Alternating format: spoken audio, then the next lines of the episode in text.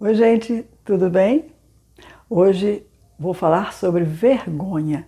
Você já sentiu vergonha alguma vez? Isso acontece de vez em quando ou acontece sempre? Vamos falar sobre isso daqui a pouquinho, depois da vinheta.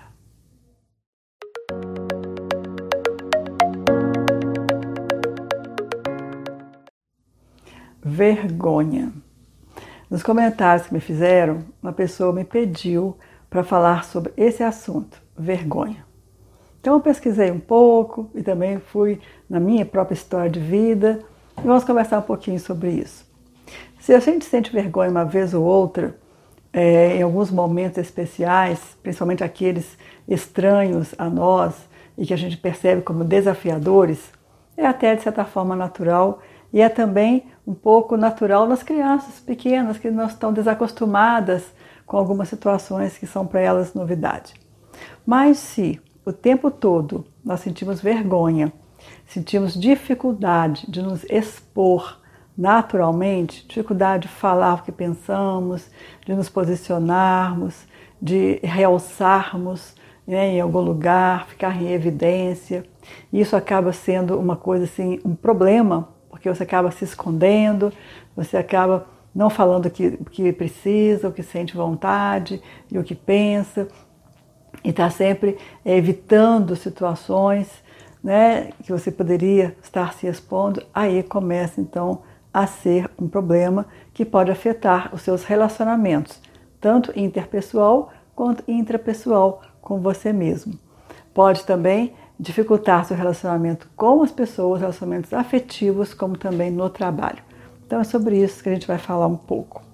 Quais são normalmente os sentimentos que você pode ter numa hora que você se sentir exposta ou que a gente está chamando aqui de vergonha?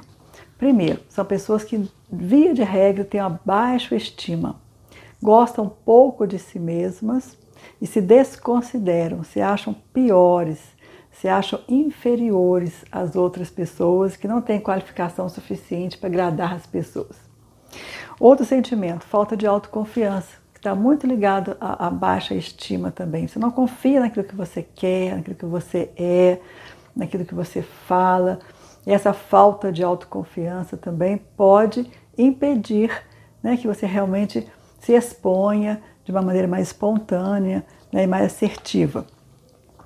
Outra coisa que fica bem escondida em algumas pessoas, que é o medo da rejeição o medo do julgamento, que vão pensar de mim. Será que vão aceitar minha fala? Vão aceitar meus posicionamentos? Vão aceitar minhas decisões? Então, esse medo de se rejeitar é tão grande que faz a pessoa paralisar e ficar só com ela mesma, né, com seus pensamentos e etc. Insegurança também está acompanhando sempre essa lista aí de sentimentos que podem aparecer. Né? A pessoa não tem segurança para poder falar, para poder né, é, é, se colocar. Não se sente aceito. Então ela, ela sempre acha que pode não ser aceita pelas pessoas, que ela pode ser criticada, pode ser humilhada, né? pode ser é, é, é, de repente questionada e não saber o que falar, não saber como se posicionar. E também inadequado. É uma sensação de desconectado né, uma sensação assim de, de não pertencimento àquele meio ou àquele contexto. Então, eu falei de algumas coisas que podem acontecer. Claro que ciências humanas não são ciências exatas.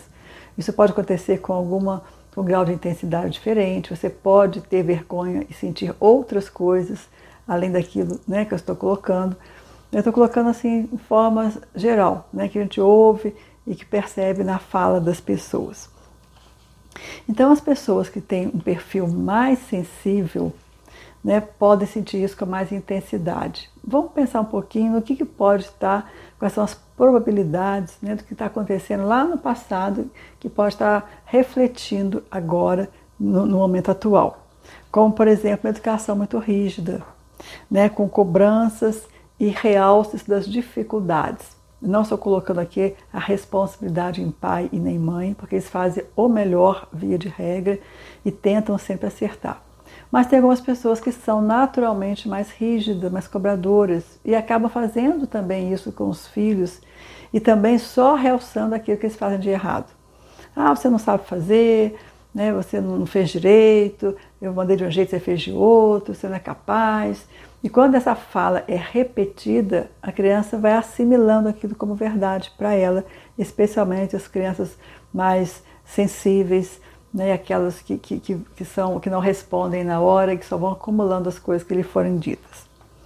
A humilhação por não, não conseguir alguma coisa. Né? Tem alguns pais, ou até mesmo professores, coleguinhas de crianças, né?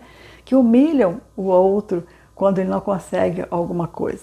Ou não consegue brigar, né, no caso dos meninos, para poder vencer o coleguinho, ou não consegue fazer uma prova com a nota adequada. Enfim, são inúmeras possibilidades que, se repetidas, podem causar essa sensação de menos-valia que vai se cristalizando com o passar do tempo.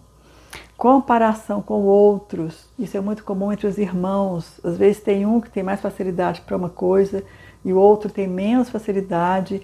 E os próprios irmãos e as pessoas, meus familiares, os colegas ficam falando: Ó, oh, Fulano, seu irmão faz assim, seu irmão é melhor, seu irmão é competitivo num esporte, por exemplo, ele consegue fazer isso, não consegue.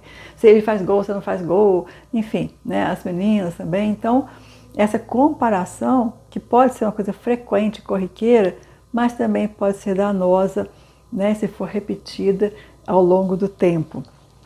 Perceber que só os outros recebem elogios às vezes as crianças, os adolescentes não são criticados frontalmente, mas eles percebem que só os outros são elogiados, só os outros são considerados e são valorizados. Então, automaticamente, ele mesmo se recrimina e sente que é pior. Então, são situações que eu estou aqui colocando como hipóteses. E para você que sente muita vergonha, eu estou te dando aqui algumas possibilidades de você dar um, uma, uma olhadinha lá no seu passado e ver as suas vivências enquanto criança, adolescente, o que, que foi mais marcante, para que você possa fazer uma reflexão e principalmente ressignificar tudo isso. Então, nós não precisamos ficar escravos do passado, escravos dos nossos erros, escravos dos erros das pessoas que cometeram contra nós sem perceber. Não precisamos. Mesmo que você tenha cristalizado uma, uma coisa de autoestima baixa, etc., você pode configurar tudo diferente. Né? E se perceber hoje, se valorizar, perceber que você é uma outra pessoa, que é um outro momento, existem outras possibilidades de você assumir desafios, né? de ir devagarzinho, se você tiver com medo, para poder se superar e vencer todos os obstáculos. Né? E depois, o medo, né? muito medo das pessoas que têm vergonha, é o medo de errar, o medo de não, de não é, é, ter a aprovação das pessoas. Então é bom sempre a gente lembrar que errar, mesmo você errando, você não perde o valor para as pessoas. Você continua sendo valoroso e valorosa do mesmo jeito. Sabe por quê? Porque o erro faz parte do aprendizado. Nós sabemos muito pouco por instinto. Quando a gente nasce, nós sabemos pouquíssimos, pouquíssimo. Nós sabemos sugar, sabemos chorar, sabemos respirar o mais nós temos que aprender com o longo do tempo.